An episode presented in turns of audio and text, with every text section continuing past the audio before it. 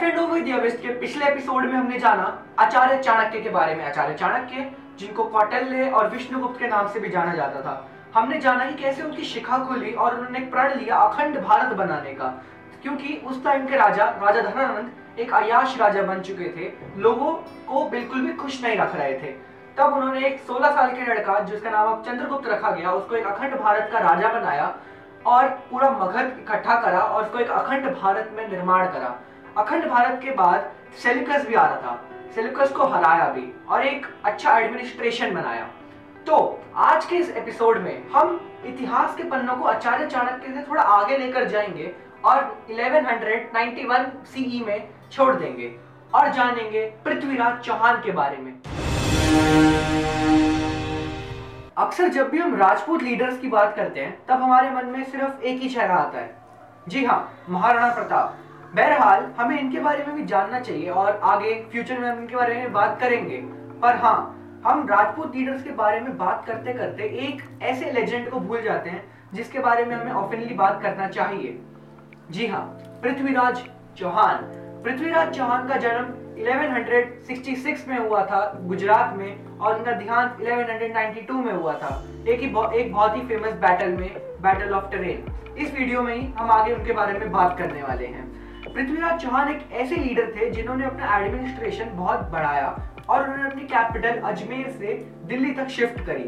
और वो एक बहुत बढ़िया सोल्जर भी रह चुके हैं। अपनी तीरंदाजी के बारे में वो जाने जाते थे। अच्छा अब हमने ये जान लिया कि पृथ्वीराज चौहान थे कौन? पर as a ruler as a राजा, पृथ्वीराज चौहान ने क्या क्या करा? जब 12 साल की उम्र में 1178 में, जी हाँ पृथ्वीराज चौहान 12 साल की उम्र में राजा बन गए थे। जब वो राजा बने तो उन्होंने अपने सगे चाचा के अगेंस्ट एक वॉर कर दी, क्योंकि उनके चाचा उनकी टेरिटरी पे कब्जा करने वाले थे, जब उनके पिता का देहांत हो गया था। उनके चाचा का नाम अपार गंगे और नाग अर्जुन था। 12 साल की उम्र में ही उन दोनों को हरा दिया था, सिर्फ़ पृथ्वीराज चौहान ने। और चार साल बाद एक ट्राइब थी, बंदा था, जो कि चौहानों के अगेंस्ट थी।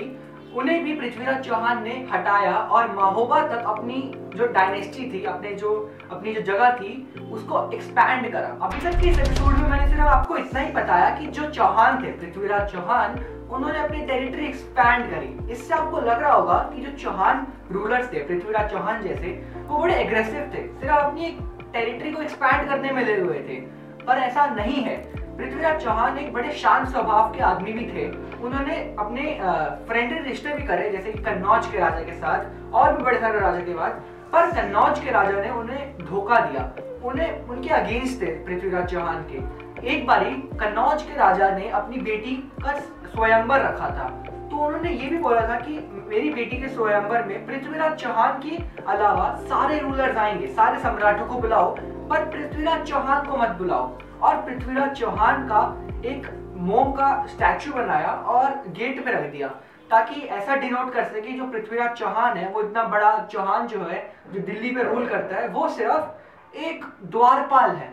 पृथ्वीराज चौहान को बहुत इंसल्टिंग लगा और उन्होंने बोला कि अब तो मैं इसकी बेटी के स्वयंवर में जाऊँगा। बहरहाल राजा जयचंद, जो कि कन्नौज के राजा थे, उनकी बेटी भी पृथ्वीराज चौहान से शादी करने के लिए मान गई और पृथ्वीराज चौहान और जयचंद की बेटी वहाँ से चले गए दिल्ली की तरफ़। ये जयचंद को बहुत ही ज़्यादा बुरा लगा, बहुत ही ज़्यादा इंसल्टिंग लगा और स्ट्रैटेजीज बनाना शुरू हो गए।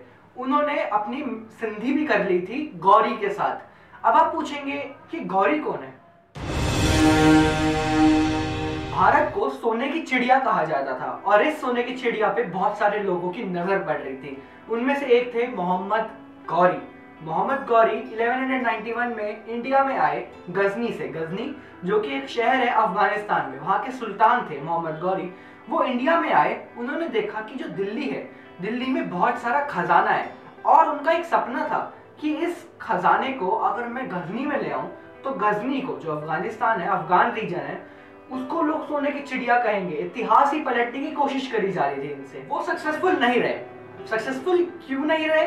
क्योंकि गौरी को पता नहीं था कि दिल्ली पे जो राजा बैठा है, पृथ्वीराज चौहान, वो एक बहुत ही अल्ट्रा लेजेंडरी राजा है। वो कुछ भी कर सकता है अपने टेरिटरी के लिए।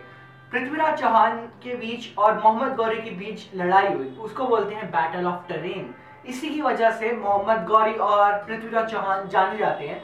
कम से कम 16 बार लड़ाई करी गई 16 बार। अलग अलग थ्योरीज हैं इसके ऊपर अलग अलग इंटरनेट पे आपको बहुत सारे सोर्सेज मिल जाते हैं। अलग साइड अलग चीज़ कहती है, पर जहाँ तक मैंने पढ़ा है 16 बारी लड़ाई हुई और 16 बारी पृथ्वीराज चौहान ने मोहम्मद गौरी को हरा दिया। 1192 में जब सेवनटीन बैटल हो रहा था पृथ्वीराज चौहान और गौरी के बीच में, तब कन्नौज के राजा याद है ना? राजा जयचंद। उन्हें भी पृथ्वीराज चौहान से बदला लेना था। तो कन्नौज के राजा जयचंद और गौरी ने संधि करी और एक साथ युद्ध करा पृथ्वीराज चौहान से। इसके अंदर पृथ्वीराज चौहान हार गए। 16 बार पृथ्वीराज चौहान ने गौरी को हरा दिया, पर इन दोनों ने मिलकर सेवनटीन टाइम पृथ्वीराज चौहान को हरा दिया। पृथ्वीराज चौहान को फिर वो लेकर गए गजनी और गजनी में बहुत सारा अत्याचार हुआ पृथ्वीराज चौहान के साथ। ऑल्सो गौरी ने राजा जयचंद को भी मार दिया, क्योंकि गौरी एक ऐसा इंसान था जिसको सिर्फ़ प्रॉफिट था प्रॉफिट लेना था। उसको सिर्फ़ सारी जो धन था, वो लेना था और बस अपने आप को बढ़ावा देना था। बाकी सब भाड़ में जाए। चार बास, चौबीस गज, अंगुल अष्ट प्रमाण ताऊ पर सुल्तान है, मत चूको चौहान। ये पंक्तियाँ एक कवि थे जो कि राज्यसभा में बैठा करते थे पृथ्वीराज चौहान के। उन्होंने कही थी पृथ्वीराज चौहान को, जब एक कंपटीशन रखाया गया था तीरंदाजी का। तीरंदाजी का कंपटीशन गजनी में गजनी में रखवाया गया था गौरी के द्वारा। गौरी मतलब जब वो एक बंदी बन चुके थे पृथ्वीराज चौहान और वो कवि और जिनके राज्यसभा में जो लोग बैठते थे, तब गौरी ने एक कंपटीशन रखवाया था तीरंदाजी का। तो पृथ्वीराज चौहान की आँखें फोड़ दी थी। गौरी ने क्योंकि पृथ्वीराज चौहान का व्यवहार ही ऐसा तब मतलब एक बंदी बन के भी वो एक राजा की तरह जी रहे थे मतलब आँखों से ऐसे देख रहे थे घूर घूर के। तो गौरी को गुस्सा आया तो उन्होंने आदेश दिया कि पृथ्वीराज चौहान की आँखें फोड़ दो। फिर कुछ टाइम बाद जो कंपटीशन रखा तीरंदाजी का, उसके अंदर बोला गया कि पृथ्वीराज चौहान भी पार्ट लेंगे। सुल्तान गौरी को लगा कि एक अंधा कैसे तीरंदाज, तीरंदाजी करेगा? पृथ्वीराज चौहान ने बोला कि मैं करूँगा। पृथ्वीराज चौहान गए कंपटीशन में। और जो कवि थे, उन्होंने जो मैंने स्टार्टिंग में पंक्तियाँ बोली, वो बोली, और तीरंदाजी करी, और तीर चलाया, और गौरी के मार दिया। जब वो तीर गौरी के लगा, और गौरी मर चुका था, तब एकदम से बहुत ज़्यादा पैनिक हो गया था। और पृथ्वीराज चौहान और राज्यसभा के जितने भी लोग थे, वो कवि वगैरह, उन्होंने डिसाइड करा था कि दुश्मन से ज़्यादा मरने से अच्छा तो हम खुद ही मर जाएँ। तो उन्होंने अपने ऊपर भी तलवार मार ली और वो सब भी मर गए। पृथ्वीराज चौहान सिर्फ़ 24 साल जिए, पर इन 24 सालों में भी उन्होंने बहुत कुछ कर दिया। तभी तो इतिहास में उनका नाम सुनहरे अक्षरों से लिखा गया है और आज, इतने सालों बाद भी हम उनके बारे में जान रहे हैं, उनके बारे में, उनके से कुछ सीख रहे हैं। इन 24 सालों में पृथ्वीराज चौहान ने मेनली हमें तीन बातें सिखाई। सबसे पहले नेवर एवर गिव अप आखिरी तक लड़ो, आखिरी सांस तक लड़ो जैसे उन्होंने लड़ा था। दूसरा, जो अफगान से लोग आ रहे थे ना, गौरी वगैरह, उन्हें आने नहीं दिया दिल्ली तक। लड़ते रहे। आ गए, पर उन्होंने अपनी आखिरी सांस तक लड़ा वो जितना लड़ सकते थे। तीसरा, कोई बंदा कुछ भी कर सकता है। एक अंधा गौरी जैसे इतने बड़े सुल्तान को भी मार सकता है।